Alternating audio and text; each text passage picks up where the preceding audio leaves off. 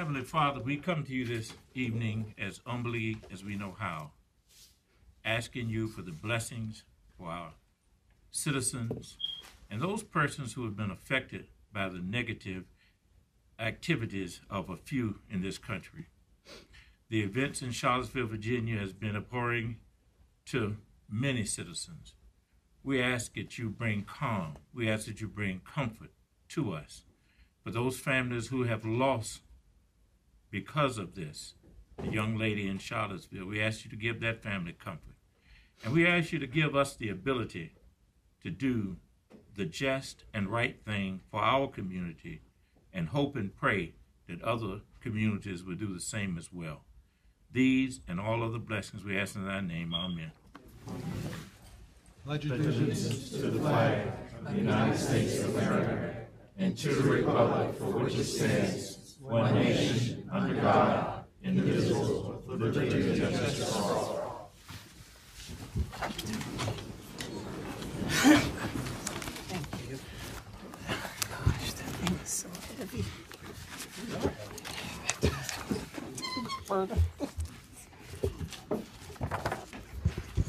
Mr. Clerk,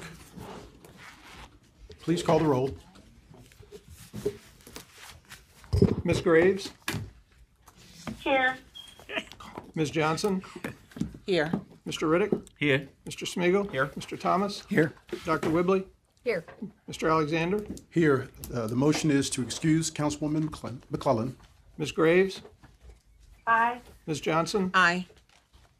Mr. Riddick. Aye. Mr. Smigiel. Aye. Mr. Thomas. Aye. Dr. Whibley, Aye. Mr. Alexander, Aye. The motion is to dispense with the reading of the minutes of our previous meeting. Ms. Graves, Ms. Johnson, Aye. Mr. Riddick, Aye. Mr. Smigiel. Aye. Mr. Thomas, Aye. Dr. Whibley, Aye. Mr. Alexander, Aye. Uh, Mr. Clerk, please read the resolution certifying the closed meeting. A resolution certifying a closed meeting of the Council of the City of Norfolk held in accordance with the provisions of the Virginia Freedom of Information Act. Adopt the resolution. Ms. Graves, Aye. Ms. Johnson, Aye.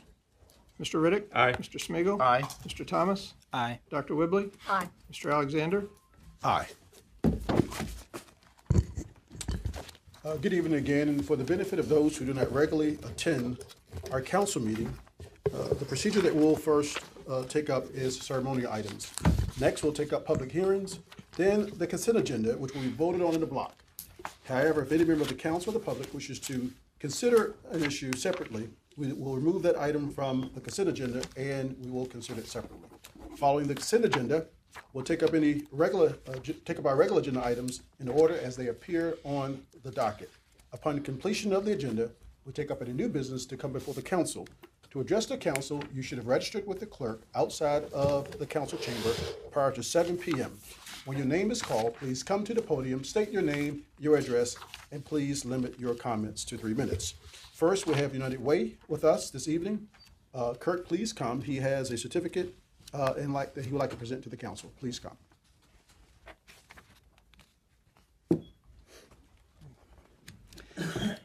Thank you, Mr. Mayor and City Council members. Uh, my name is Kurt Hofelich. I'm the president of Sentara Norfolk General Hospital and the vice chair of the United Way Board. Uh, tonight, I am here as a community volunteer to say thank you. Uh, we count on city employees to keep us safe and uh, help us in times of, of trouble, to build our roads, care for all of our buildings and parks. Uh, we are totally dependent on our city employees for our quality of life. Uh, but your employees have gone way beyond that. Uh, last year, uh, the City of Norfolk employees have contributed uh, $150,449, and the money is still trickling in. And so, over the past couple months, that's actually increased to just over $160,000 uh, to benefit our community. Over the last five years, uh, the employees have contributed over $734,000 uh, to benefit this community. That means a lot of people in need count on you, count on the city employees to help them out in a rough time. And on behalf of all them, I'd like to say thank you for all of your help and present you with this um, memento of appreciation from the United Way.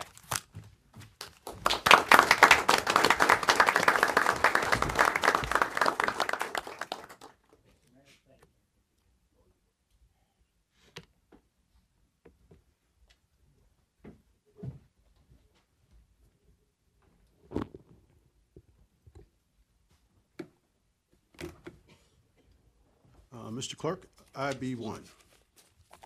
Uh, This item, Mr. Mayor, is the receipt of bids pursuant to invitation to bid and notice of public hearing scheduled for this day pursuant to state law, public notice having been inserted in the local press to accept bids for a long-term garage parking agreement with a term of 20 years for 56 parking spaces in the Freemason Street garage located at 161 Freemason Street in the city, with the option to relocate parking spaces is available to the Bush Street garage located at 112 West City Hall Avenue, subject to certain terms and conditions. How many bids have been received? One has been received. Please read the bid and mark it for identification. This bid is, uh, uh, the undersigned 161 Granby Street LLC submits its bid to enter into a garage parking agreement with the city pursuant to which it will lease up to 56 spaces in the Freemason garage with the option to relocate spaces to the Bush Street garage as available for an initial term of 20 years at the rate established by the city council for unreserved residential parking, currently $50.50 parking space per month, both garages in accordance with the terms and conditions set forth in the term sheet, which is to be attached to the ordinance approving the lease as Exhibit A, maximum amount payable under the lease if all the parking spaces are leased based on current rates is $678,720. Thank you. Are there any additional bids? If there are no additional bids, I declare the bidding closed. Is there any member of the, the public who wishes to be heard on this matter? If there is no member of the public who wishes to be heard on the matter, I declare the public hearing closed. Is there any, is there a recommendation from the staff regarding the bid received from one six one Granby Street LLC? Uh, Mayor, city staff recommends that the bid by 161 Granby Street LLC be reviewed by city staff and a recommendation be made to the council at your September 12, 2017 meeting. Is there a motion to continue this matter until the next meeting of the City Council on September 12, twenty seventeen, to receive the recommendation of the city staff and to consider the bid from one six one Granby Street LLC? I so move. I second the motion. Is there any further discussion? If not, I will ask the clerk to call the roll. Ms. Graves? Aye. Ms. Johnson? Aye. Mr. Riddick? Aye. Mr. Smigiel, Aye. Mr. Thomas? Aye. Dr. Whibley? Aye. Mr. Alexander? Aye. PH one, This is a matter of a public hearing uh, scheduled for this day under state law on the application of the City Planning Commission for general plan amendment to incorporate new or modified actions, text, and maps based on recommendations from the April 2017 biennial evaluation of Plan Norfolk 2030, and the Planning Commission recommends approval on a 6-0 vote. Mr. Clerk, call the roll. I have an ordinance to amend the city's general plan so as to add and modify actions related to Vision 2100, the citywide affordable housing study, the Hampton Roads Hazard Mitigation Plan, and other updates identified by the Planning Commission's biannual review of the plan. Dispense with the charter requirement for reading the ordinance and adopt. Ms. Graves? Aye. Ms. Johnson? Aye. Mr. Riddick? Aye. Mr. Smigiel, Aye. Mr. Thomas? Aye. Dr. Whibley? Aye. Mr. Alexander? Aye. PH two, motion to continue until September twelfth. Ms. Graves? Aye. Ms. Johnson? Aye. Mr. Riddick? Aye. Mr. Smigiel, Aye. Mr. Thomas? Aye. Dr. Whibley? Aye. Mr. Alexander? Aye. PH three, Public hearing three is scheduled for this day to hear comments approving the terms and conditions of a lease agreement between the city and the Generic Theater of Virginia, Inc. for certain premises being Little Hall, located in Chrysler Hall at the corner of St. Paul's Boulevard and Charlotte Street, in Norfolk, Virginia. Clerk, call the roll. I have an ordinance approving the terms and conditions of a lease agreement between the city and Generic Theater of Virginia for certain premises being Little Hall in Chrysler Hall at St. Paul's Boulevard and Charlotte Street, and authorizing the execution of the lease agreement. Dispense with the charter requirement for reading the ordinance and adopt. Ms. Graves? Aye. Ms. Johnson? Aye. Mr. Riddick? Aye. Mr. Smigiel, Aye. Mr. Thomas? Aye. Dr. Whibley? Aye. Mr. Alexander? Aye.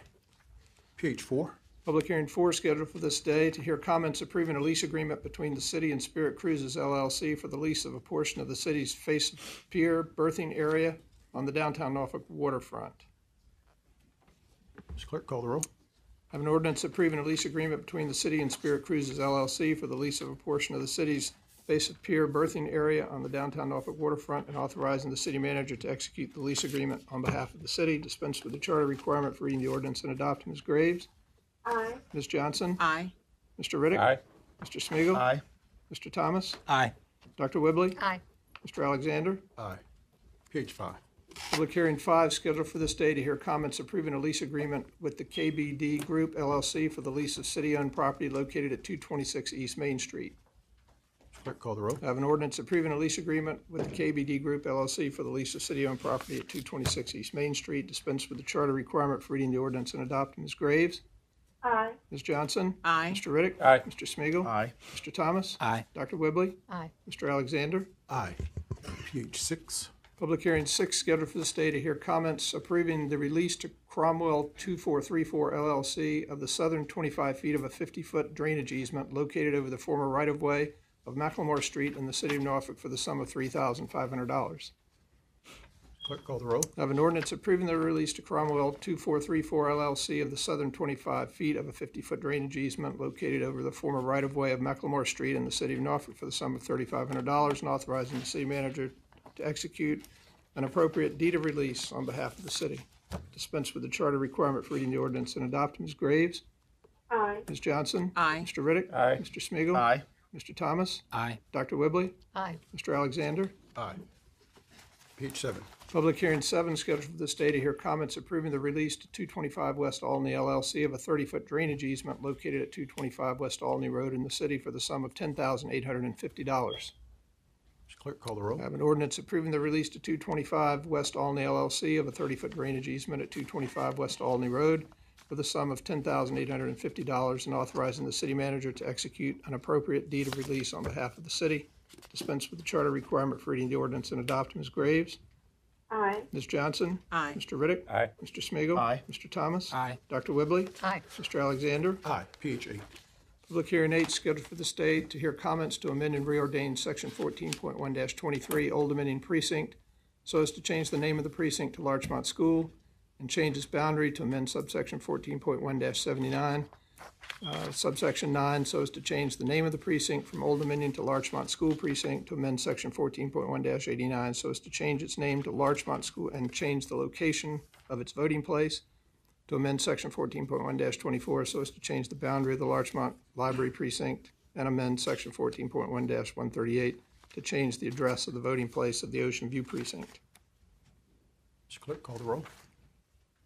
I have an ordinance to amend and reordain section fourteen point one twenty-three Old Dominion Precinct to change the name of the precinct to Larchmont School, and change its boundary to amend subsection fourteen point one seventy-four, subparagraph nine, so as to change the name of the precinct from Old Dominion to Larchmont School Precinct to amend section fourteen point one eighty-nine, so as to change its name to Larchmont School Precinct and change the location of its voting place to amend section fourteen point one twenty-four, to change the boundary of the Larchmont Library Precinct, to amend section 14.1-138 to change the address of the voting place of Ocean View Precinct. Dispense with the charter requirement for reading the ordinance and adopt. Ms. Graves? Aye. Ms. Johnson? Aye. Mr. Riddick? Aye. Mr. Smigiel, Aye. Mr. Thomas? Aye. Dr. Whibley? Aye. Mr. Alexander? Aye. Mr. Clerk, uh, C one through C eighteen will be considered in a block. Um, Mr. President, could we, uh, Mr. Mayor, could we um, approve the consent agenda with the exception of C4 and C5, please? Yes. Okay, approve the consent agenda except C4 and C5. Ms. Graves? Aye. Ms. Johnson? Aye. Mr. Riddick? Aye. Mr. Smigiel, Aye. Mr. Thomas? Aye. Dr. Whibley? Aye. Mr. Alexander? Aye. C four. C4 is an ordinance granting a special exception authorizing the operation of an eating and drinking establishment named Fuddruckers on property located at 7750 Tidewater Drive, Suite 301. And uh, dispense with the charter requirement for reading the ordinance and adopt. Ms. Graves? Aye. Ms. Johnson? Aye. Mr. Riddick? Aye. Mr. Smigiel, Aye. Mr. Thomas? Aye. Dr. Whibley? Aye. Mr. Alexander? Aye. C five. And C5 is an ordinance granting a special exception uh, to permit the operation of a religious institution named Way of Truth Church on property located at 2322 Maltby Avenue. Dispense with the charter requirement for reading the ordinance and adopt. Ms. Graves? Aye. Ms. Johnson? Um, Is there anyone here for C5?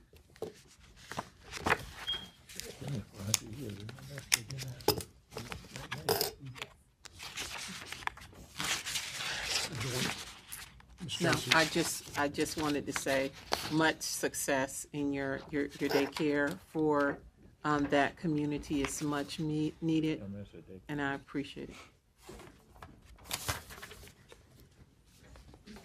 And your vote is aye, Ms. Johnson. Uh, oh, I'm sorry. Aye.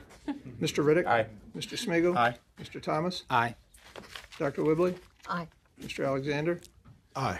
And there's a five A. C five A? Yes, sir. An ordinance granting a special exception to permit the operation of daycare center by way of Truth Church on property located at twenty-three twenty-two Maltby Avenue. Dispense with the charter requirement for reading the ordinance and adopt. Ms. Graves? Aye. Ms. Johnson? Aye. Mr. Riddick? Aye. Mr. Smigiel, Aye. Mr. Thomas? Aye. Dr. Whibley? Aye. Mr. Alexander? Aye. All right. R one? R one is an ordinance permitting Norfolk Academy to encroach into the right-of-way of Wesleyan Drive with a sign. Dispense with the charter requirement for reading the ordinance and adopt. Ms. Graves? Aye. Ms. Johnson? Aye. Mr. Riddick? Aye. Mr. Smigiel, Aye. Mr. Thomas? Aye. Dr. Whibley? Aye. Mr. Alexander? Aye. R two? An ordinance granting 415 Granby Street LLC permission to encroach into the right-of-way at 411 Granby Street, approximately 102 square feet for the purpose of outdoor dining and approving the terms and conditions of the encroachment agreement. Dispense with the charter requirement for reading the ordinance and adopt. Ms. Graves? Aye. Ms. Johnson? Aye. Mr. Riddick? Aye. Mr. Smigiel, Aye. Mr. Thomas? Aye. Dr. Whibley? Aye. Mr. Alexander? Aye. R three? An ordinance permitting Old Dominion Shopping Center, Inc. to encroach into the right-of-way at 4710 Hampton Boulevard with a freestanding pole sign. Dispense with the charter requirement for reading the ordinance and adopt. Ms. Graves? Aye. Ms. Johnson? Aye. Mr. Riddick? Aye. Mr. Smigiel, Aye. Mr. Thomas? Aye. Dr. Whibley? Aye. Mr. Alexander? Aye. Uh, R four, motion is to continue until September twelfth. Ms. Graves? Aye. Ms. Johnson? Aye. Mr. Riddick? Aye. Mr. Smigiel, Aye. Mr. Thomas? Abstain. Ms. Dr. Whibley? What was that we were on? R four. Okay. Continue. Yeah. No, Are we gonna continue? What did we, how do we? That's what we're voting Oh, on. okay, Motion to okay, set. all right, Let's be- okay. Dr. Whibley? Aye. Mr. Alexander? Aye. R five? An ordinance approving a lease agreement between Monticello Avenue LLC as lessor and the City of Norfolk lessee for the lease of property owned by Monticello Avenue LLC located at 861 Monticello Avenue, authorizing the city manager to execute the lease agreement on behalf of the city and authorizing the expenditure of a sum of up to $38,898.64 from funds heretofore appropriated to cover the rent payments for the remainder of the fiscal year 2017-2018. Dispense with the charter requirement for reading the ordinance and adopt. Ms. Graves? Aye. Ms. Johnson? Aye. Mr. Riddick? Aye. Mr. Smigiel, Aye. Mr. Thomas? Abstain. Dr. Whibley? Aye. Mr. Alexander? Aye. R six? An ordinance authorizing the acquisition of a certain parcel of property located at 1001 Campos Place for the purpose of revitalizing the Campostella Heights neighborhood, approving the terms and conditions of the purchase and sale agreement, and authorizing the expenditure of a sum of up to $150,000 from funds heretofore appropriated for acquisition of the property and all related transactional costs. Dispense with the charter requirement for reading the ordinance and adopt. Ms. Graves? Aye. Ms. Johnson? Aye. Mr. Riddick? Aye. Mr. Smigiel, Aye. Mr. Thomas? Aye. Dr. Whibley? Aye. Mr. Alexander? Aye. R seven? An ordinance approving a right of entry permitting Colston Jones to go upon and use certain city-owned property numbered and designated as 1351 and 1371 Hanson Avenue for multiple dates for cyclocross clinics and competition events. Dispense with the charter requirement for reading the ordinance and adopt. Ms. Graves? Aye. Ms. Johnson? Aye. Mr. Riddick? Aye. Mr. Smigiel, Aye. Mr. Thomas? Aye. Dr. Whibley? Aye. Mr. Alexander? Aye. R eight? An ordinance appropriating $185,708 if and when received from the sheriff and authorizing the expenditure thereof towards salaries and benefits uh, for three sheriff employees. Dispense with the charter requirement for reading the ordinance and adopt. Ms. Graves? Aye. Ms. Johnson? Aye. Mr. Riddick? Aye. Mr. Smigiel, Aye. Mr. Thomas? Aye. Dr. Whibley? Aye. Mr. Alexander? Aye. R nine? Ellis James? I'll- Ma- Mr. Mayor, I'll put it on the Yes, floor. go ahead. Um, An ordinance approving the acceptance of receipts from a special revenue project, the Sheriff's Community Corrections Program, appropriating $586,000 for fiscal year 2018, authorizing the expenditure thereof by the sheriff, authorizing the sheriff's continued employment of 12 persons for the program, and providing funds for the salaries and benefits. Mr. James, welcome. Thank you, Mr. Mayor. members of the Norfolk City Council, my favorite city manager, Mr. Doug Smith. I, th- my name is Ellis W. James. I reside at 2021 Kenlake Place here in the city of Norfolk. I would like to indicate as a taxpayer and lifetime resident of this community my pleasure and my confidence in Sheriff Baron. This may be the political season, but I'm not here for politics. It is extremely important that this program go forward, and I have confidence that the report and the proceeds are well accounted for, and I know from interaction with the sheriff that these employees have done a good job and they need to be acknowledged with these funds and benefits by our city at a time when we have had other problems and concerns. Thank you, Mr. Mayor. Thank you. Clerk? Dispense with the charter requirement for reading the ordinance and adopt. Ms. Graves? Aye. Ms. Johnson? Aye. Mr. Riddick? Aye. Mr. Smigiel, Aye. Mr. Thomas? Aye. Dr. Whibley? Aye. Mr. Alexander? Aye. Uh, That's all I have for the agenda. I have four additional items, Mr. President. Go right on. Um, The first is numbered R10, and it is an ordinance to cancel the regular weekly city council meeting scheduled for Tuesday, September 5, 2017, at 4 p.m. Dispense with the charter requirement for reading the ordinance and adopt. Ms. Graves? Aye. Ms. Johnson? Aye. Mr. Riddick? Aye. Mr. Smigiel, Aye. Mr. Thomas? Aye. Dr. Whibley? Aye. Mr. Alexander? Aye. The next is R11, and it is an ordinance to schedule a council retreat on Monday, September 18, 2017, and Tuesday, September 19, 2017, and to move the location from the council chamber of the City Hall building to the Attucks Theater. Dispense with the charter requirement for reading the ordinance and adopt. Ms. Graves? Aye. Ms. Johnson? Aye. Mr. Riddick? Aye. Mr. Smigiel, Aye. Mr. Thomas? Aye. Dr. Whibley? Aye. Mr. Alexander? Aye. Um, Mr. Clerk, a few comments uh, Yes, sir. before we take up the next two resolutions. Um, Earlier this evening, the council held held a discussion on the subject of moving the Confederate Monument uh, from its present downtown location at Commercial Place to Elmwood Cemetery. For a number of reasons, including recent disturbing events in Charlottesville that resulted in the tragic deaths of Heather Heyer and Lieutenant H.J. Cullen and Trooper Berke M.M. Bates of the Virginia State Police, our consensus is that the time has now come to move the monument. This is not the first time a council has considered such action.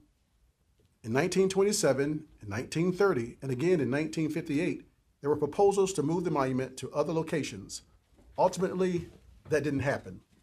Last week, in response to past requests to move the monument, in recognition that such monuments have become lightning rods of controversy and tragedy, and that Norfolk's Confederate monument no longer fits downtown, a proposal was made to the council to consider moving the monument to a more appropriate location, Elmwood Cemetery. Indeed, following a May 16, 1907 ceremony of the monument's dedication, the Virginia Pilot reported that a long procession of military and civic organizations marched to Elmwood Cemetery, where flowers were strewn on the graves of the martyrs who died on the field of the battle nearly half a century ago. There are other sound reasons to recommend this. The monument bears the inscription, Our Confederate Dead, 1861 1865. In similar fashion, a monument in West Point Cemetery to fallen Union Black Civil War veterans bears the inscription To Our Fallen Heroes, 1861 through 1865. West Point holds remains of fallen Black Union Civil War veterans. Elmwood Cemetery holds the remains of fallen Confederate veterans. Clearly, then, a motivating factor for creating both monuments was to honor Black Union and white Confederate Civil War veterans from Norfolk, family members and friends who perished during that violent and bloody struggle for freedom and equality. It is therefore fitting and proper for these monuments to share similar locations and to be on equal footing, that being in cemeteries where, wherein lie the remains of Civil War veterans. The monuments speak to a moment in our nation's history as formative as the Revolution. Some might say it was the final struggle of the Revolution. Neither should be destroyed. Both should remain in public setting. I believe both monuments have the power to teach and inform future generations of what and who we were. I believe they can be used as a springboard to talk together about who we are today and what we can become tomorrow. As we all know by now, there are provisions in the state code that prevent us from moving the monument without first seeking a legal opinion from the Attorney General. We have made that request for an opinion, but it was simply not possible to provide an opinion in time for tonight's meeting. Therefore, resolutions have been prepared expressing the council's desire to move the monument and requesting the Attorney General to expedite providing us an opinion on the legality of doing so. And I would ask the clerk to put the matters before us tonight, both resolutions. Mr. Clerk.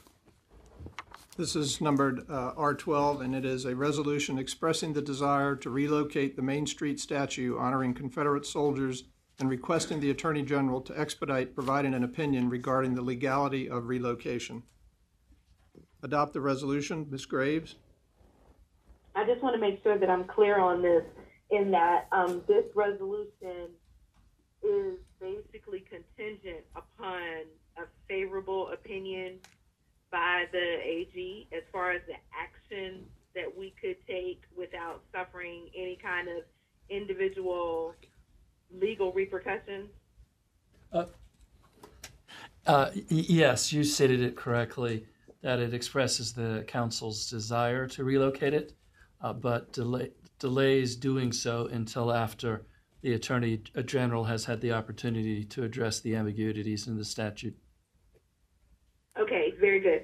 Um, I just want to say also thank you um, to the mayor for um, for this idea and for this suggestion. I think it's very timely. I think that um, it will um, help to it, it, moving the statue if we you know are legally permitted to do so will help to begin to um, heal our city. And as well as continue conversations about our past because we can't forget our past.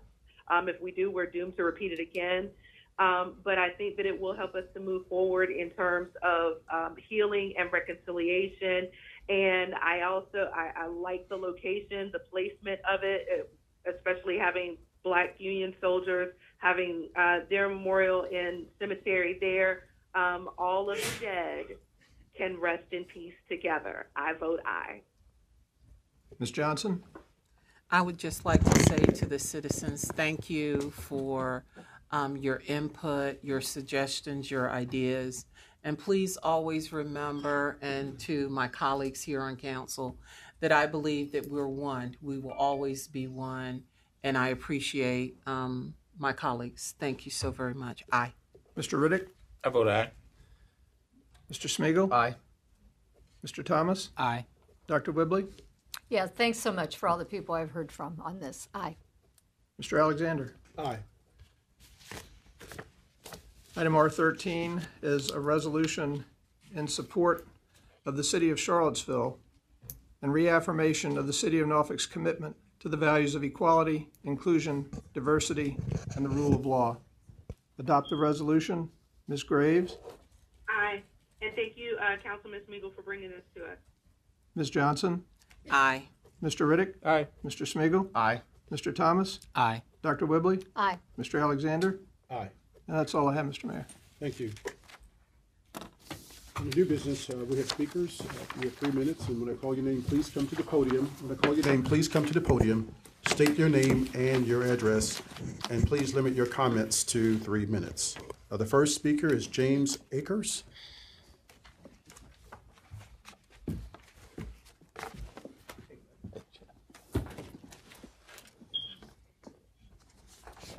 Mayor Alexander, members of council, thank you for hearing me this evening. My name is James Akers and I live at 728 Rhode Island Avenue. That's at the corner of 4900 and Mayflower, Mayflower Road. Uh, That's right on the waterway there. And my purpose tonight is to come and ask you to please do not remove the signs uh, that the ordinance refers to as no fishing and no crabbing along Mayflower Road. I'm actually asking you also to reaffirm the existing ordinance. That ordinance has existed since 1979. It was reaffirmed in 1999 as well. And it came about not, not by accident, but for reasons that came from our citizens who live along that way and in the neighborhoods because they had experienced problems that affected their homes, their property, their health, their welfare, and their safety. Uh, it didn't just happen because the city decided to have some proposal and ordinance to limit fishing and crabbing.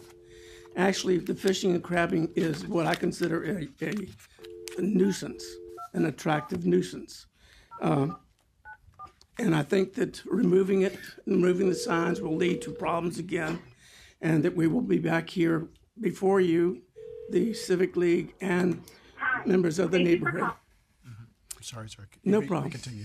Thank you very, very much. Um, I don't believe that the people who have voted to remove the ordinances and the signs have fully considered the impact, the negative impact of doing so upon the neighborhood. Um, because it really affects not just the people along the waterway, but everyone. It affects the values of the homes and the quietude of the neighborhood as well. Um, I don't know what else to say to ask you other than that. And I do hope that you will give great consideration. And thank you very much for hearing me. Thank you, Mr. Akers. Thank you. Uh, Romy Singh.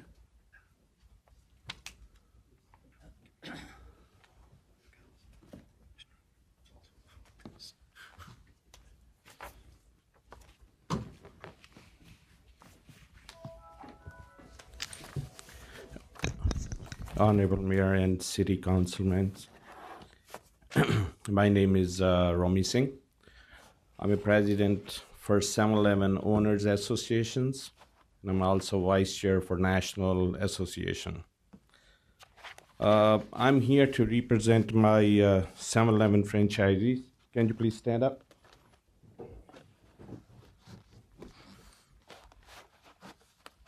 We have made uh, we have 47 stores in the city.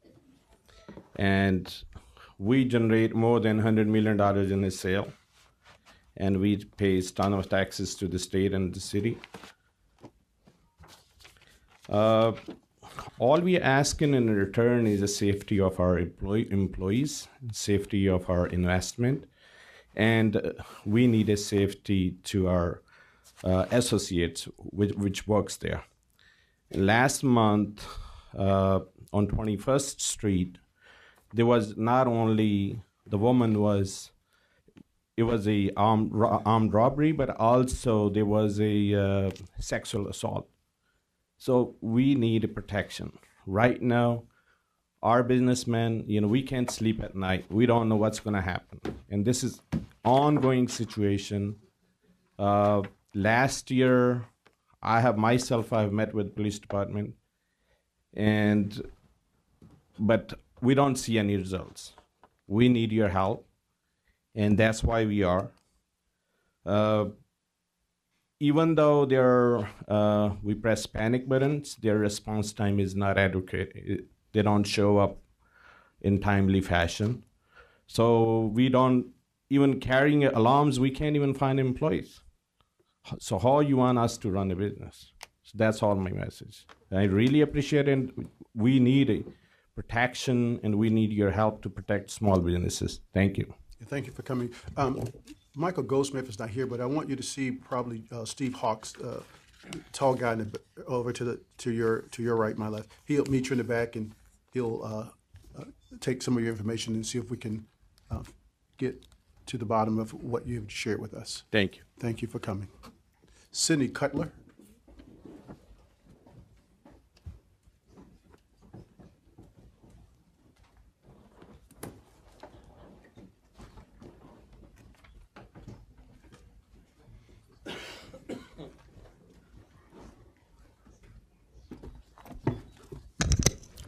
Hello, thank you. I'm Cindy Cutler. I have resided in Norfolk in the Willoughby area for over 32 years at 9722 12th View Street. Thank you, Mayor. Thank you, Council. Thank you, City Manager, for this opportunity to speak. And a special thank you to you, Councilman Riddick, for bringing the attention of decriminalization of marijuana to our council. And also to you, Mayor, for continuing this conversation with Speaker Tommy Norment, and for you, Congressman Smigiel, for making it. Got promoted. Congressman. Not yet. Is it bigger pay? What did I say? Councilman. You said congressman. That's Co- fine. Councilman Smigiel for bringing this to the attention of the Virginia Municipal League's Executive Board. Um, and thank you, all of council. Because of you, Norfolk, Virginia is a leader and has started a conversation of decriminalization across the state. And I'm here to ask for support for three important matters. Number one, include decriminalization of marijuana as part of the city's legislative agenda to the General Assembly. We've allowed 80 years of bad policy to overpopulate our jails and prisons and disproportionately harm people of color, the poor, and the mentally ill. I want to show you a bag. It's a half an ounce. It's a half an ounce of oregano, but if it had been marijuana, I could spend a half an ounce of marijuana. I could spend up to 10 years in our, in our prison. I could have a $2,500 fine. A marijuana arrest of any amount is a permanent record and can impact my future employment, housing, Pell Grants, and more. We know 8 out of 10 Virginians favor reducing the penalty of possessing small amounts of marijuana to fines, not crimes. Decriminalization of cannabis would free millions of dollars now used to prosecute users, free a substantial amount of law enforcement resources, which could be used to prevent more serious crimes and free a substantial amount of prison resources. Number two, also as a part of the city's legislative agenda, please include your support for medical legislation to let doctors decide. A recent poll reported the overwhelming majority of Virginians, 92%, and what else do 92% of Virginians agree to?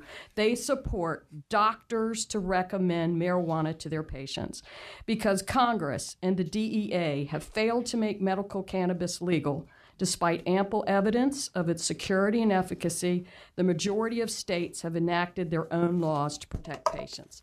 29 states and the District of Columbia now have a comprehensive, workable medical marijuana law. Then, lastly, number three, I've had conversations with most every member on council, and I believe all of you support decriminalization. I thank you, and I ask you and everyone in this room to please tell Virginia State Crime Commission to decriminalize marijuana. We have until this Friday, August 25th. The Virginia State Crime Commission members are seeking written comments from the public regarding decriminaliza- decriminalizing marijuana possession under current Virginia law for an offense. The possession of less than one half ounce of cannabis is classified as a criminal misdemeanor, punishable by up to 30 years in jail and a $500 fine. Visit vanorml.org to take action and submit your comment. Thank you. I'll be watching the, the council for your leadership. We can lead the way, and I thank you for your time. I'm grateful. Thank you, Cindy. And, um, Mr. Mayor, Yes, just to Mr. let Smigiel. council know, um, I was excited to call Cindy uh, earlier uh, or last week to let her know that the Virginia Municipal League's legislative body, which is made up of Republicans, Democrats, Independents from all over the state, agreed to move that issue um, on their agenda to vote at the annual conference uh, to be part of their legislative package. So it was really neat because nobody opposed it um, including the medicinal use um, as well as decriminalization. So I think it's become a statewide issue now um, that everybody's realizing uh, would benefit uh, all of our localities. So, uh, and thank you for um, helping us lead that as well, Cindy. It's been your leadership. This council has really started the conversation across the state, so thank you. Thank you. uh, Melissa Seek.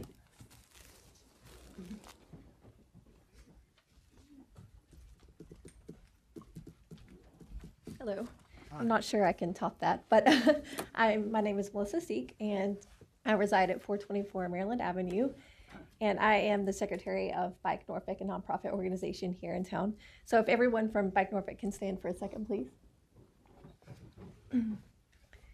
So I would like to say thank you um, on behalf of the council members of the nonprofit organization Bike Norfolk.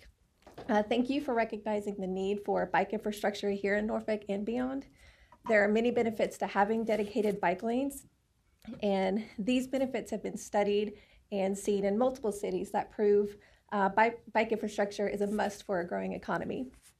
So these benefits include less traffic congestion uh, by reducing the number of cars traveling, as well as increasing the health and safety of the residents. so I personally travel on the bike lanes myself, and I'm riding and commuting, and I've seen families and other uh, people out using them. And the number of riders I've seen in Norfolk has increased since I moved here four years ago. So we at Bike Norfolk support the effort of the city and will gladly partner to help continue uh, the effort of making Norfolk bike friendly. So we understand there has been some opposition to the bike lanes. We've all seen that and heard that. Uh, but change is often met with concern and questions, but that's not a bad thing. Uh, by moving forward and continuing to work to provide the positives of the bike lanes, as well as addressing the concerns, um, in a few years, Norfolk will start reaping the benefits um, that we see from these other cities. So we look forward to seeing a city where more people and families are getting outside, uh, walking and biking, and doing so safely. So thank you for everybody um, for their continued support. Thank you. Thank you. Thanks for coming down. Heather Cobble.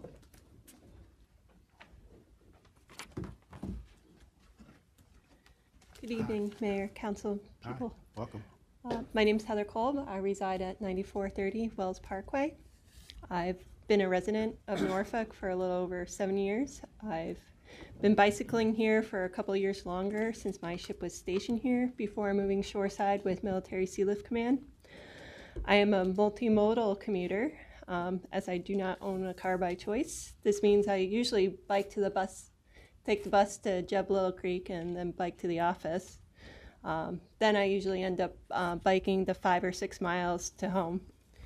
Um, most of my mileage, however, comes on the weekends. I ride with Team Portsmouth and train for charity events, um, sometimes racking up over 100 miles uh, between Saturday and Sunday. Over the years, I've seen a lot of positive changes for the cyclists in Norfolk. This includes bike lanes in Ghent, as well as Sharrows and Granby and Ocean View Ave. I've noticed the protection on the Berkeley Bridge for motor, from motorized vehicles. I love the bicycles may use full lane, change lanes to pass signs on Shore Drive by Jeb Little Creek, and the bicycles may use full lane signs on Granby Street downtown.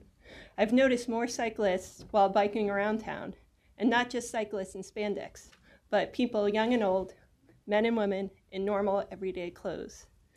With all these changes, there is still room for improvement. Education for both drivers and cyclists. I cringe to see people stalling against traffic on their bicycles, or drivers that yell at people to get on the sidewalk, or both that run red lights. I think we should start the education with the youth in the schools so they can pass it on to people at home. I would also like the police to actually respond when I send them to a link of a video of a car passing me illegally too close or passing me on the right to go on the shoulder or into parking spots. Maybe there could be a way that their email could accept larger files.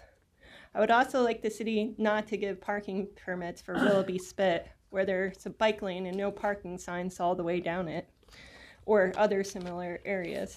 And finally, the city should be forward thinking in their road projects, as there seems to be a blind spot when not dealing with drivers, such as it coming when it comes to detouring bicyclists and pedestrians, or just putting road signs in the bike lane or on the sidewalk. Many people drive, but all of them are pedestrians at one point of the, at one point in their day. Norfolk should continue its forward momentum with bicycle and pedestrian infrastructure. It attracts residents and businesses. It helps keeps its citizens healthy and is an invest, investment that continues to pay off in the future. Thank you for your time. Thank you. Scott Kramer.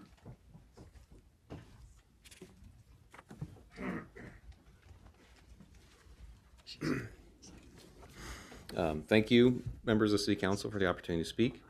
Uh, my name is Scott Kramer. I live at uh, 1213 Gates Avenue here in Norfolk, and I'm here along with other members of Bike Norfolk to speak to you in favor of bike infrastructure and my experience cycling here in Norfolk as a recreational, utility, and commuter cyclist.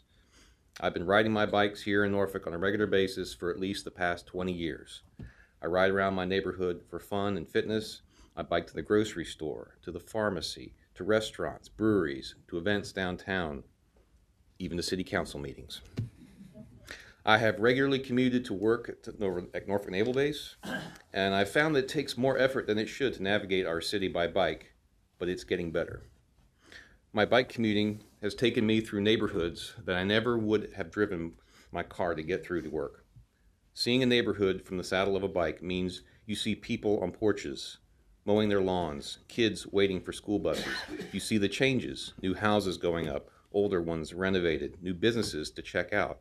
When it rains, you see which streets flood up close and personal. Bike commuting is a great way to feel more connected to the city, and I encourage all members of council to give it a try now and then if you don't already. Our city in the past has often built roads and infrastructure that has divided and isolated neighborhoods and people from one another. A fully built out bicycle network that encourages new and curious riders can, in no small way, start to reconnect the dots between our neighborhoods and hopefully even between each other. I want to thank the city for the progress made so far in supporting cycling. The cycling uh, loop bike lanes in Ghent and improvements to the, to the Elizabeth River Trail are a good start towards a more bikeable Norfolk. The upcoming Granby Street bike lanes are also an important step forward as well. Uh, I also want to remind everyone that it's not just about bikes, but about creating shared space for all, including pedestrians, cyclists, car drivers, and transit. We can retrofit our transportation environment in thoughtful ways to make things better and safer for all users of our transportation infrastructure. Please continue efforts to implement the Complete Streets policies. If they can do it successfully in New York City, in Washington, D.C., even in Richmond, then we can do it here too. I want to urge Council to please continue to move forward as aggressively as possible on implementing the bicycle and pedestrian strategic plan for Norfolk. Let's build a real usable network for bikes here in our city. Thank you for listening. Thank you. Barbara Jefferson Harris.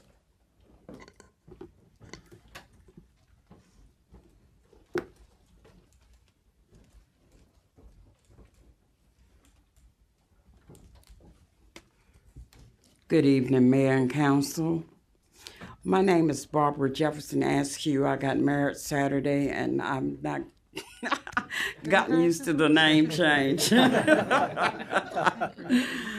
okay. Um, Hope your husband's watching. he's asleep, thank God.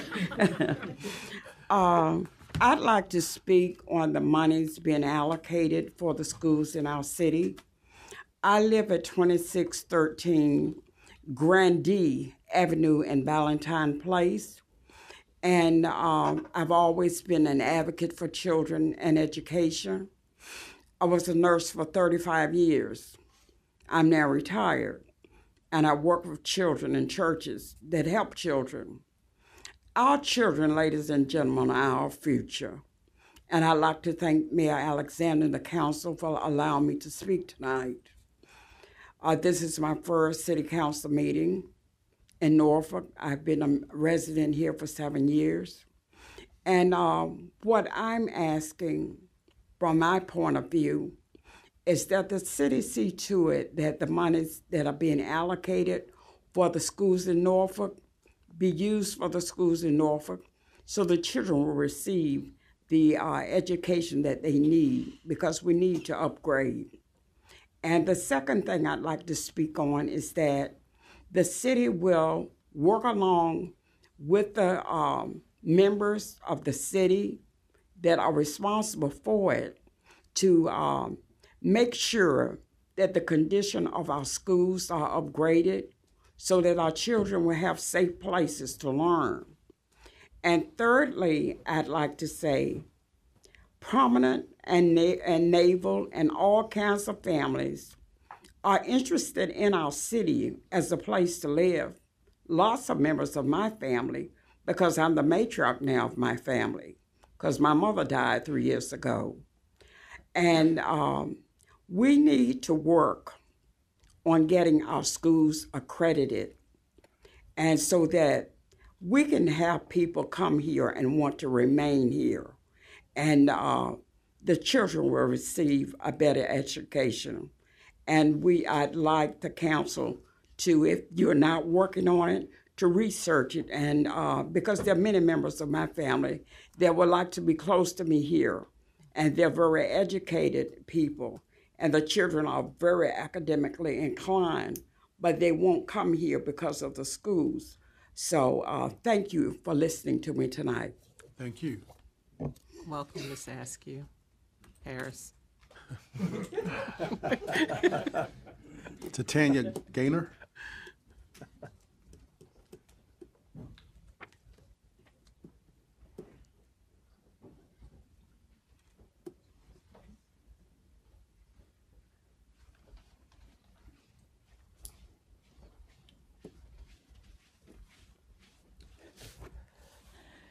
Good evening, dear council and fellow community. Okay. We are living in a trying time where every action and or decision made is critical to the development of our environment, the development of our children, as well as the future for ourselves. I know the hottest topic today throughout our country are the Confederate statues that depict the Confederacy as well as the ri- trials of slavery, but I have already been here before you on this topic. It is evident that this city has not moved forward too much from slavery. Through the evidences of mass incarcerations, the city have more than half of its citizens low to low to mid income, who mostly are minorities, along with the maltreatment of authorities to its citizens.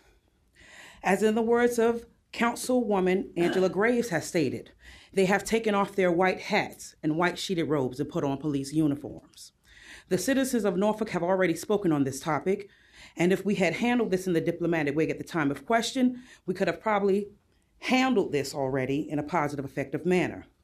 We now have to come to a justifiable agreement as far as to what to replace it with. For instance, something that will show the deep roots of slavery here, as well as a depiction of, of us moving forward in a positive manner together. Someone has suggested for the monument in Portsmouth to be that of Missy Elliott, which I beg to differ because I have yet to see this particular person or really any other celebrity from this region bring anything of substance to the citizens of Portsmouth, Norfolk, or the state of Virginia for that matter. If anything, I believe we should be it should be a person or object that has really contributed to the well-being of our citizens and environment. I am here today because I would like to discuss a few issues that affect our communities, our education, as well as the economical development throughout the city of Norfolk. First, I would like to place some emphasis on our communities as how they lack the resources to accommodate its citizens. Or shall I rephrase that? We have plenty of nonprofits with great ideas, but they lack the initiative to do anything. According to April 2016 Norfolk Community Health Status Assessment Report, it shows that 51% of your citizens live in single parent households versus the 30% out of the whole state of Virginia. 45.2% of those families are female householders under the poverty level, where the unpo- unemployment rate is slightly higher in Norfolk at 5.6%, which is higher than it is across the whole state of Virginia, which is 4.4%. According to the on time graduation rate, Norfolk at 78.9% is lower than Virginia's 89.9%, as well as the HP 2020 target at 82.4%. There are also racial disparities in the timely graduation rates. White and Asian students are more likely to graduate on time than Black and Hispanic students. Although we know all of these disparities, the incar- incarceration rate among teenagers and Black males continue to rise. There are nonprofits that specialize in providing resources to the mentally ill, single family households, restoring one's rights to help with starting a new business. Unfortunately, we also still have rising percentages of homelessness, unemployment, and mental illness. Education here is not far behind in the ranks as far as failure. 51% of Virginia schools denied accreditation are in Hampton Roads. Out of the 15 schools not accredited in Hampton Roads, eight of those schools belong to Norfolk. I attribute this to the disconnection to the lack of funds and lack of good qualified teachers to assist our children in becoming productive citizens throughout our community. I blame this on the fact that the city of Norfolk takes pride in cutting the pay of our tier one teachers who had already proved to you that they were the best for the job. Ms. Ms. can you wrap up your Yes. three minutes? Is, okay? Thank Yes, I will. Thank you. Um, what I also want to talk about is the uh, the businesses, how we are contributing money to the businesses, and we're not looking out for our a di- small that's a- businesses. That's a different subject, okay? So Okay. why don't you sign up to come back next council meeting? We'll give you additional three minutes. Okay. Okay. Do that. Thank, you. Thank you. And see Mr. James Rogers. Where's James Rogers? If you want to keep, yeah, so we'll take your, take your notes. Okay, thank you for coming. Danny Lee Ginn.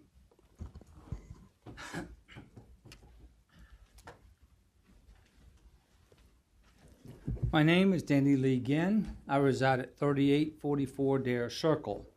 Uh, we've all uh, seen what happened in Charlottesville, and we all uh, are very sorrowful uh, to see that this has happened.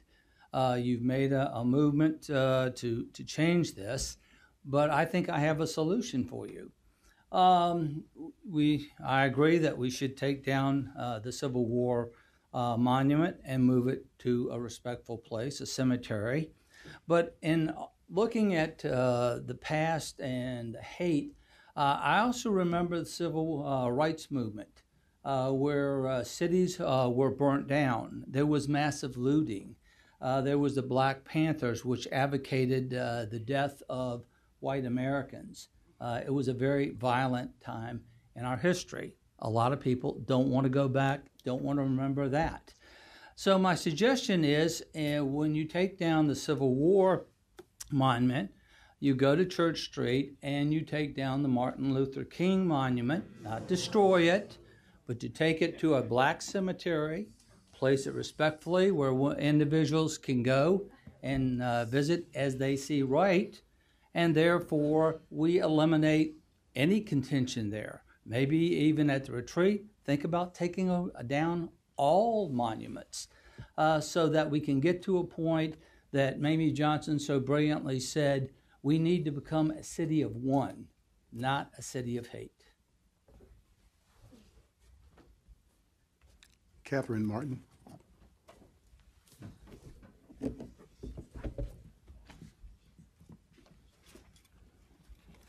Hello. Hi.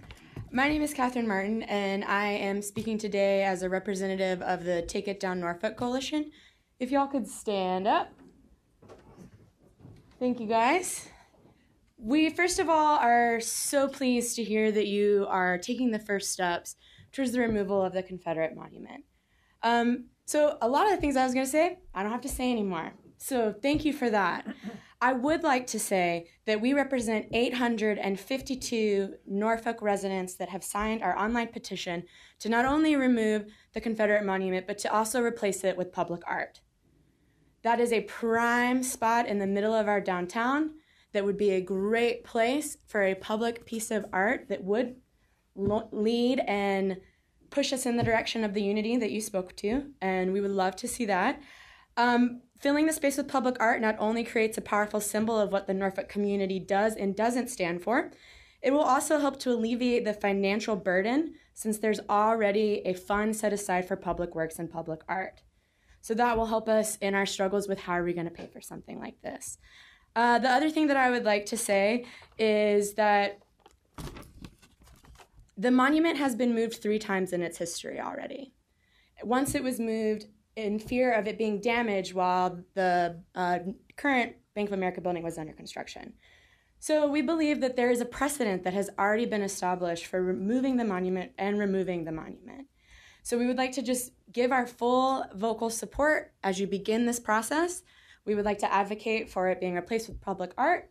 We believe that there is a precedent already established for the removal of the monument, and we will be back to check in on your progress. And we thank you very much for your time.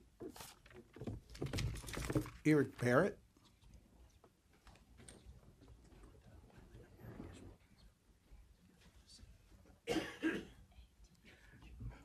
My name is Eric Barrett. I'm from 2806 Chesterfield Boulevard, and my friend sat down. I don't know why. Keep standing, keep standing. um, to piggyback off of what Kat said, I would like to thank you. I'd personally, sir, like to thank you, Mr. Riddick. Um, this is not just the moving of a statue. This is the starting of a long awaited progress to remove hate, to remove hurt, to remove pain. It's the start of a process to clean our city of those who have struggled, who have cried, those who are our mothers and our grandmothers, who looked and thought and prayed and hoped and died believing that one day this group of people behind me, of all races and all nationalities and all colors and creeds and genders, could live together in peace and harmony. So I would like to thank you and would like to encourage you to start not just the process of moving a statue, but the process of building a bridge, a stronger Norfolk, so that we no longer have to have this discussion. We no longer have to wonder and worry and have questions that my sister has asked before about our educational system, our criminal system, or even just the fact that we can't even be one family. So thank you, sir. Thank you, council members, and thank you to all of those who have supported this movement. Thank you. Scott Backward.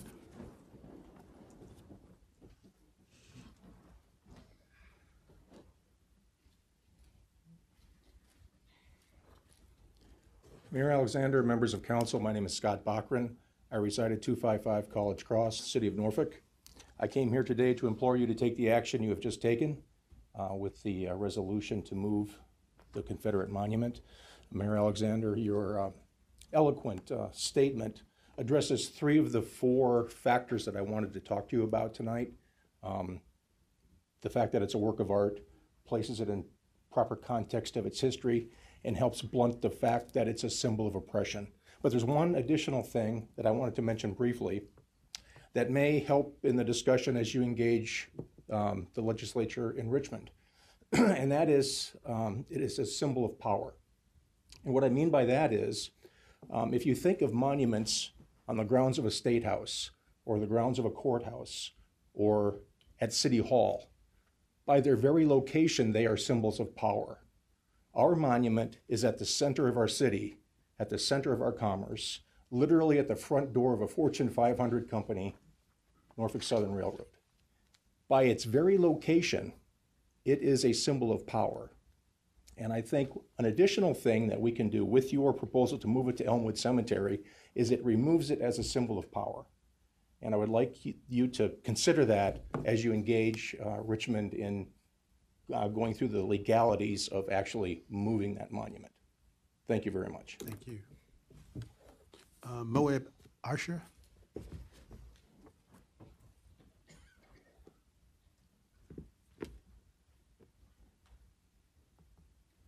Peace and love. Uh, before I go any on, uh, I would like to ask one of the elders in commence, can I have permission to speak?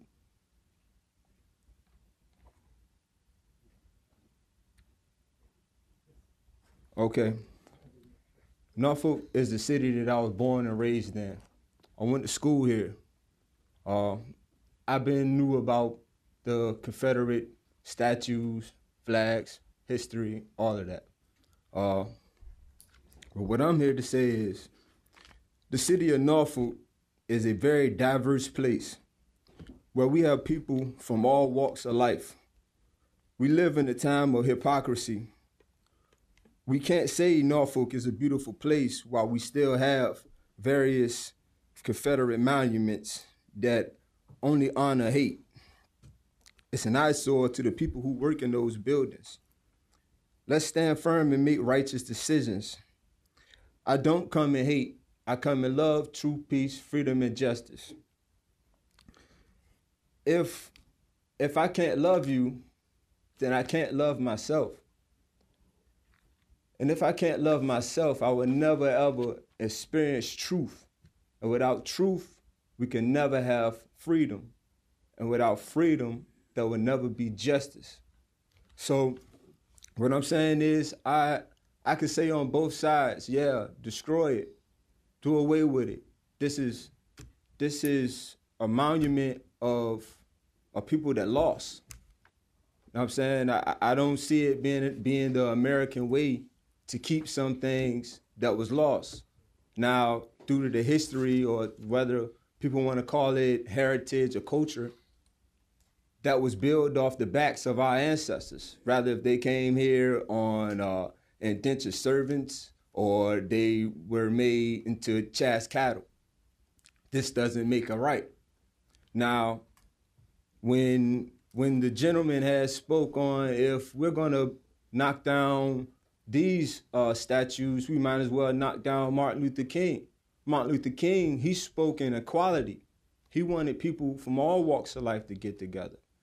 So right now, with what you see right now that are protesting against this this statue, which is not the only one, we are all coming together in unity and as one with one common cause to get away with it. I mean, my opinion, I would like to see this destroyed. That's because my family fought against the the Confederate Army. And I would like to pay homage with my family. And I believe if that statue was to be destroyed or put in a cemetery, that'll be a victory for me and my ancestors and everyone else ancestors that that uh that believe the same things that I'm saying. If if we're if we're speaking out of love, let's keep that. Let's not change our mind down the road. It's because we can't get what we want. We have to come together. The higher ups, the elites, the okay. Finish your thought. Okay. The the people that are on the higher ups, it'll be you people that'll have to set that fire on them. It's because we we are the we are the generation that's going to bring in another generation that shouldn't have to be educated on hate. We shouldn't have to be the bottom of the barrel. It's because that is what that means to my people. And I'm in love with the white brothers and sisters that are fighting for this cause. It's because it's not just my cause, it's theirs. They no longer want that tag on that back. Thank you, Moab. Thank you for being here. No problem. Peace and love. Um, Steve Bagallery?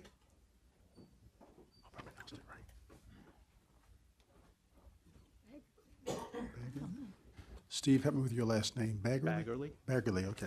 And so, yeah, I just want to appreciate the resolution that you all passed on moving the monument and say thank you to you all and lead a round of applause for you. Thanks.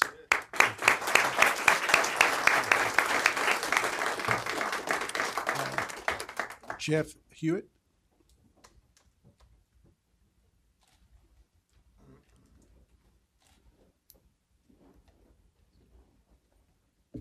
Hi, my name is Jeff Hewitt. I am a resident at 522 Spotswood Avenue uh, over in Ghent. Um, you guys passed a resolution basically saying what you want to do, uh, but seeing that it's not actually been done yet, and seeing that there are things that have to be done, and seeing that I actually heard somebody equate someone who was trying to break chains with people that wanted to keep them, I'm going to go ahead and uh, continue with my prepared remarks and have them entered into the public record. Honorable councilpersons, Mr. Mayor, the statute reads Our Confederate Dead right on the front. And I ask you who you think our means in that sentence. Do you believe that in a city that is over 43% African American, our means everybody that lives here? Can anyone honestly tell me that our meant all of Norfolk's residents when it was first chiseled into that stone 110 years ago? At a time when black communities were being deprived of representation in our city, of transportation to work, of an unencumbered right to work in certain jobs, of a right to equal education, property ownership, equal protection under the law, during a time when what we would, by every measure today, refer to as terrorist organizations were conducting campaigns of brutality to make sure that the power of Norfolk remained in white hands. Of course, that statue was a tool in the service of that oppression, and it is time to take it down. It is time to take it down because statues like these are not built for the dead, they are built for the living. And it is with the living that our concerns should lie. The dead feel nothing. And if there is a hereafter, they have gone on to their rewards and are beyond such earthly concerns. The living feel, the dead do not care. I say take it down. Because there are over 100,000 residents of this city who experience revulsion every time they look at it, at the symbols of terror that are carved into it, at the knowledge of what it would have meant for them had the Confederacy succeeded. I say, take it down, because it is an edification on public land for people here and now who believe that some human beings are superior to others by no other virtue than the color of their skin, and who have murdered in the name of that belief. I say, take it down because it's embarrassing because it tells the international community that we are still a place that allows these symbols of chattel slavery to retain a foothold. That we will never be a world class city so long as it stays there. I say take it down because doing so will send a message to every child in every one of our schools that racism is intolerable. How do we tell them that hate is unacceptable when the city maintains its symbols in a place of honor and power? I respect the hesitancy to spend money on this but the message matters as much as the money. Take it down because its absence is a greater statement than its presence.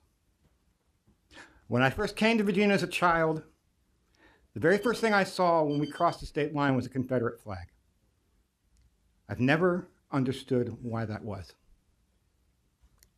It is the decent thing to do, and it has taken way too long. Thank you for listening.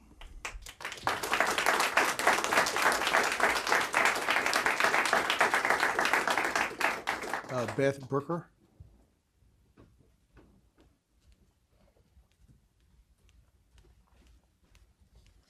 Good evening. My name is Beth Brooker. I reside at 5432 Douglas Street here in Norfolk. I've been here for about two and a half years. I'm ashamed to say it's my first time being here, but it won't be my last. Um, I appreciate the fact that y'all have um, come forth with, with, the resolution to move the Confederate statue. Um, so I'm here to say thank you instead of um, give you my reasons why I needed to be removed. So I would also like to say, as this gentleman here wants to remove the Martin Luther King statue, the two don't even, they're not even comparable. Martin Luther King statue is building people up, giving rights and equality to all. This Confederate statue is about tearing people down and oppression. So thank you. Thank you. John Barlow.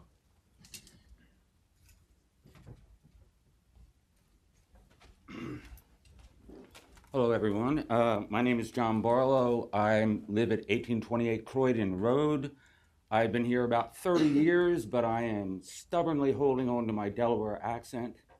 Thank you. Um, I wrote uh, actually, actually a brilliant speech here that I was going to deliver, but you all made it irrelevant. Um, I think your decision is fantastic. Uh, it's the most you can do tonight. It's the most you can do. You are voting for the future, not the past. Uh, one little aside, if I may um, Dr. Martin Luther King opposed racism, and he did it nonviolently. That's the word we need to use here. The Civil War produced some 600,000 dead men, and the Confederacy tried to prop up 300 years of human trafficking. Human trafficking that the horror of the human trafficking I can't describe in the three minutes. But um, anyway, thank you for your decision. Good work. I think you all should be commended. Thank you. Uh, Jeff Porcelain.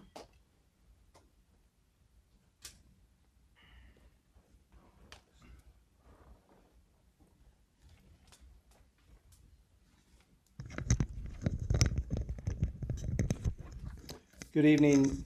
My name is Jeff Portsline. I reside at 730 Kenosha Avenue in Roland Park. I've been a resident in Norfolk for now almost 29 years. As I watch the events that have brought us to this moment, I ask myself, what will be accomplished when all the statues and monuments of the past have been removed? Will racism be gone? Will poverty be eradicated? Will bigotry be eliminated? Will rape, murder, anti Semitism, robbery cease to exist? Removing a statue of our country's past be it good, bad, or ugly, will not remove today's hatred, greed, jealousy, anti Semitic, racist nature already instilled in the hearts and mind of our neighbors and our citizens. It is a society which surrounds us and in which we live. Our parents, our relatives, our teachers, friends, and co workers. It is we, the present, which are to blame for today's present problems, not some statue which represents a dark time in our nation's past. Go ahead and take down your statues and monuments of this great country's past, but take them all down, not just the Confederate ones, the George Washingtons, the Martin Luther Kings, the Thomas Jeffersons, the Rosa Parks, the Theodore Roosevelt, the Abraham Lincolns, and let's not forget Crazy Horse. Tear them all down, what have you solved? The racism, poverty, greed, anti Semitism, theft, rape, murders will still exist. Whatever particular problem you have, I promise you, to remove a symbol of our past won't fix the problems we face here and now. But what do I know? I'm just a 50 year old American that happens to be black, who was raised to never make excuses or to blame others for your mistakes, failures, and shortcomings. Let me tell you a good work ethic, grounded morals, works well. I graduated high school, finished a career in the Navy, and have a darn good career in the uh, contracting industry. And to think I did this all without blaming a statue. I know appeasing the masses and taking the easy left works well for political purposes, but it does nothing to address your true underlying issues. So when you're done tearing down all your statues and monuments, let me know what you have left. If you would like a clue, it's something like this Racism, poverty, bigotry, anti Semitism will stand taller than any statue you remove, for those are the issues you failed to address. Mr. Mayor, you got serious problems in this town that need serious problems, people to solve them. So whenever you're ready to fix them, I'm all in. I, as I said before, it is a society which surrounds us and which we live in, our parents, our relatives, and our teachers, friends, and our co workers. It is we, the present, which are to blame for today's present problems, not some statue which represents a dark time in our nation's past. Thank you. Thank you. Uh, Caswell Richardson.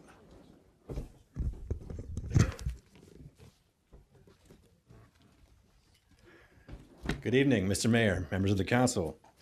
My name is Caswell Richardson. I'm at 7745 Newport Avenue. I'm an attorney here in Norfolk. I actually was in Charlottesville a week and a half ago uh, for the during the protests.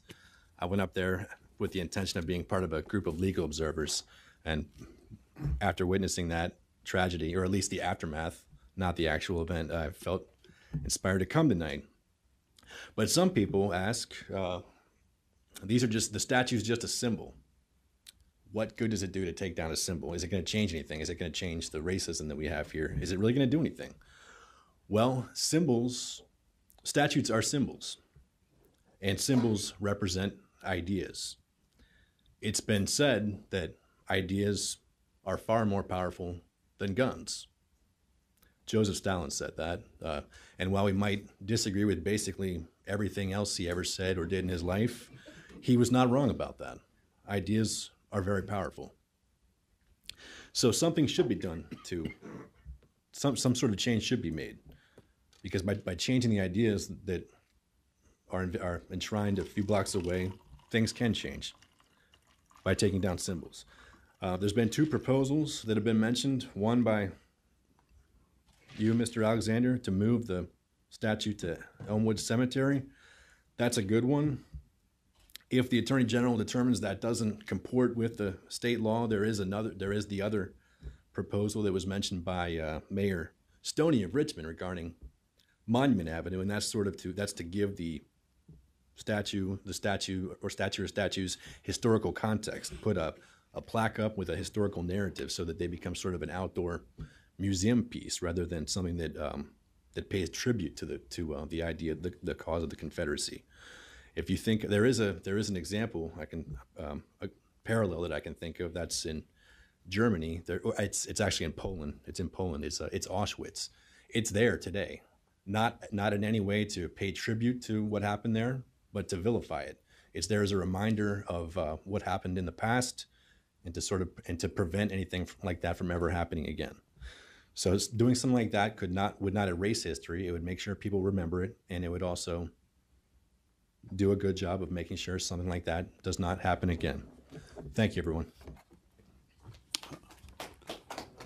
Uh, Roy Perry-Bey.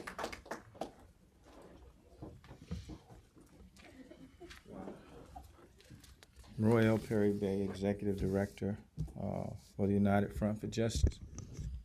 Um, I'm really moved by this council. I want to thank you. I want to thank you. Um, you have drawn a line in the sand to demonstrate there's no more equivalency with segregation, discrimination, white supremacy, and the pain of it and the weight of it. Those of us who've been in this fight a long time have been targeted by officials and law enforcement and the media and everybody else. But you have demonstrated tonight courage. Mr. Mayor, I want to thank you. I will always remember you as the competing force of true leadership. It takes a lot of courage when leaders are willing to step in the annals of history and make change that no one saw coming. I want to add to the proposal that I, one, don't legally believe that the old Confederate statute applies, and I take issue with that in terms of an opinion.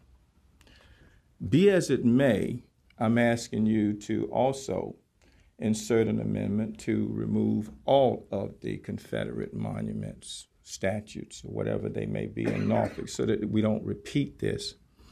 And also request an expedited hearing by the General Assembly so that it can be moved cat quick. When I come back before you, I will be asking you to do a deinterment of the segregationist, Mr. MacArthur. We've turned downtown into a cemetery, and we must correct this past injustice. He was a segregationist, he was a bigot. I also would like to say to the vice mayor and other members of council you have now piloted the city forward. It is a great city, and you are great leaders. You are great people. And I just want to thank you. Dr. Martin Luther King gave me my first strawberry milkshake. That was his favorite. I came up under the wings of great civil rights leaders.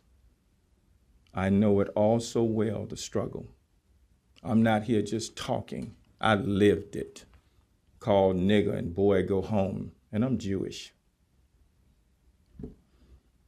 I grew up right there in Youngs Park, 800 St. Paul Boulevard, and also in Moulton Park, the projects that were now torn down. I was one of the students, Mr. Alexander, under Dr. Ayers' leadership, kicked out of the school so they could integrate Norfolk Public Schools with white people. I know it all too well.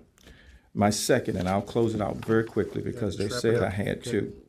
So since you've taken the initiative on our renewal request to remove the monument, our second request is we're renewing our official request to Norfolk to rename public streets to Dr. Martin Luther King Jr.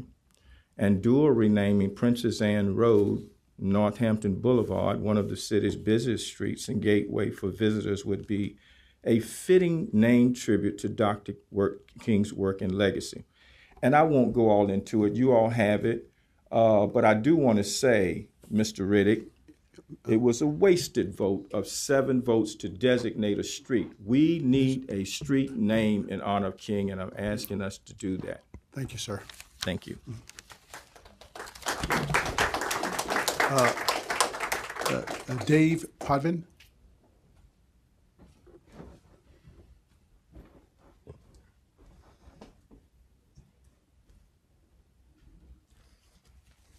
Good evening. I'm Dave Potvin. I live in beautiful Cottage Line, Ocean View at 1226 East Ocean View Ave. Lived here for 34 years now, more than half my life. Uh, I like the motion that was adopted tonight. I have one problem with it. I don't know if anyone else caught it. It sounded like, correct me if I'm wrong, it's contingent on the AG saying you can do it. What if the AG says, uh uh you can't do it? That's a problem. I would say fight it in court. I'll help. I was a paralegal for over a dozen years. I volunteer my services to the city attorney's office. I hope I didn't. Under, I hope my understanding is a little off, and that if the AG says you can't do it, you're gonna, you're not gonna quit. You're gonna go forward. Uh, I know there's a court case pending, I guess, in Charlottesville right now, but I would also, if if cities fail in the courts, if the courts say, uh-uh, you can't do it, please push the General Assembly to change the statute. The statute's got to be changed. Uh, regarding the person who spoke earlier, equating Martin Luther King with a Confederate memorial, give me a break. Give me a break. There's no equivalency. It's absurd. It's objectively racist. And if he mentioned Crispus Attucks, I take personal exception. I spent my first 30 years in Mass- the Commonwealth of Massachusetts, one of the other Commonwealths. Crispus Attucks died at the Boston Massacre to free us from oppression from England. First guy to die at the Boston Massacre, a black cat. Uh, finally, I want to make a correction. The Black Panther Party did not advocate killing white folk. They were killed by white folk, by the government. The great Fred Hampton murdered in his bed.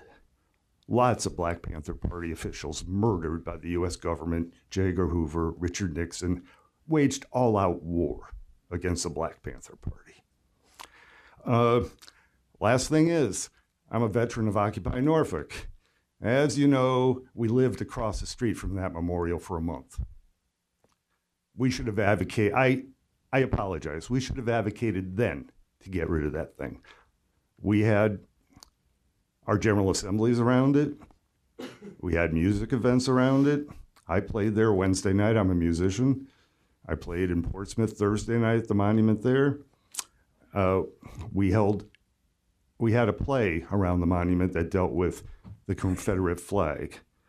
And I apologize to everyone for not seeing that Occupy Norfolk made that an issue back in 2011. Thank you.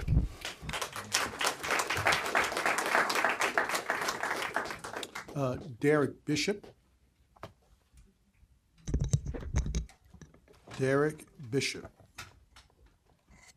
Dennis Harris. Dennis Harris. Michael Harris. Oh, is this Dennis? All right. Um, how y'all doing, city council? My name is Dennis Huston. I reside in 1000 Oakdale Lane, Chesapeake, Virginia, but I was born here in Norfolk. Um, actually, I only been out of Norfolk for two years. I'm not come to talk to you about the redevelopment project and how I feel as if um, these houses should not be torn down because um, I still have family and friends and children, and I know children who reside and need these homes. And they need these places because these people can't live outside of these homes. They need these communities in order to build. So I feel to realize what is it going to do to remodelize these homes if you don't build, if you don't work in the infrastructure first. You have to work on the citizens before you can remodelize and work on the outside. Because have you ever heard the expression, beauty lies within and out, outside? So work on the citizens and making them more beautiful before you try to convert and remodelize their community with, with the infrastructure of the community instead of the outside. Thank you. Welcome. Michael, uh, Michael Harris. Okay. All right. Okay. Meeting's adjourned. Okay.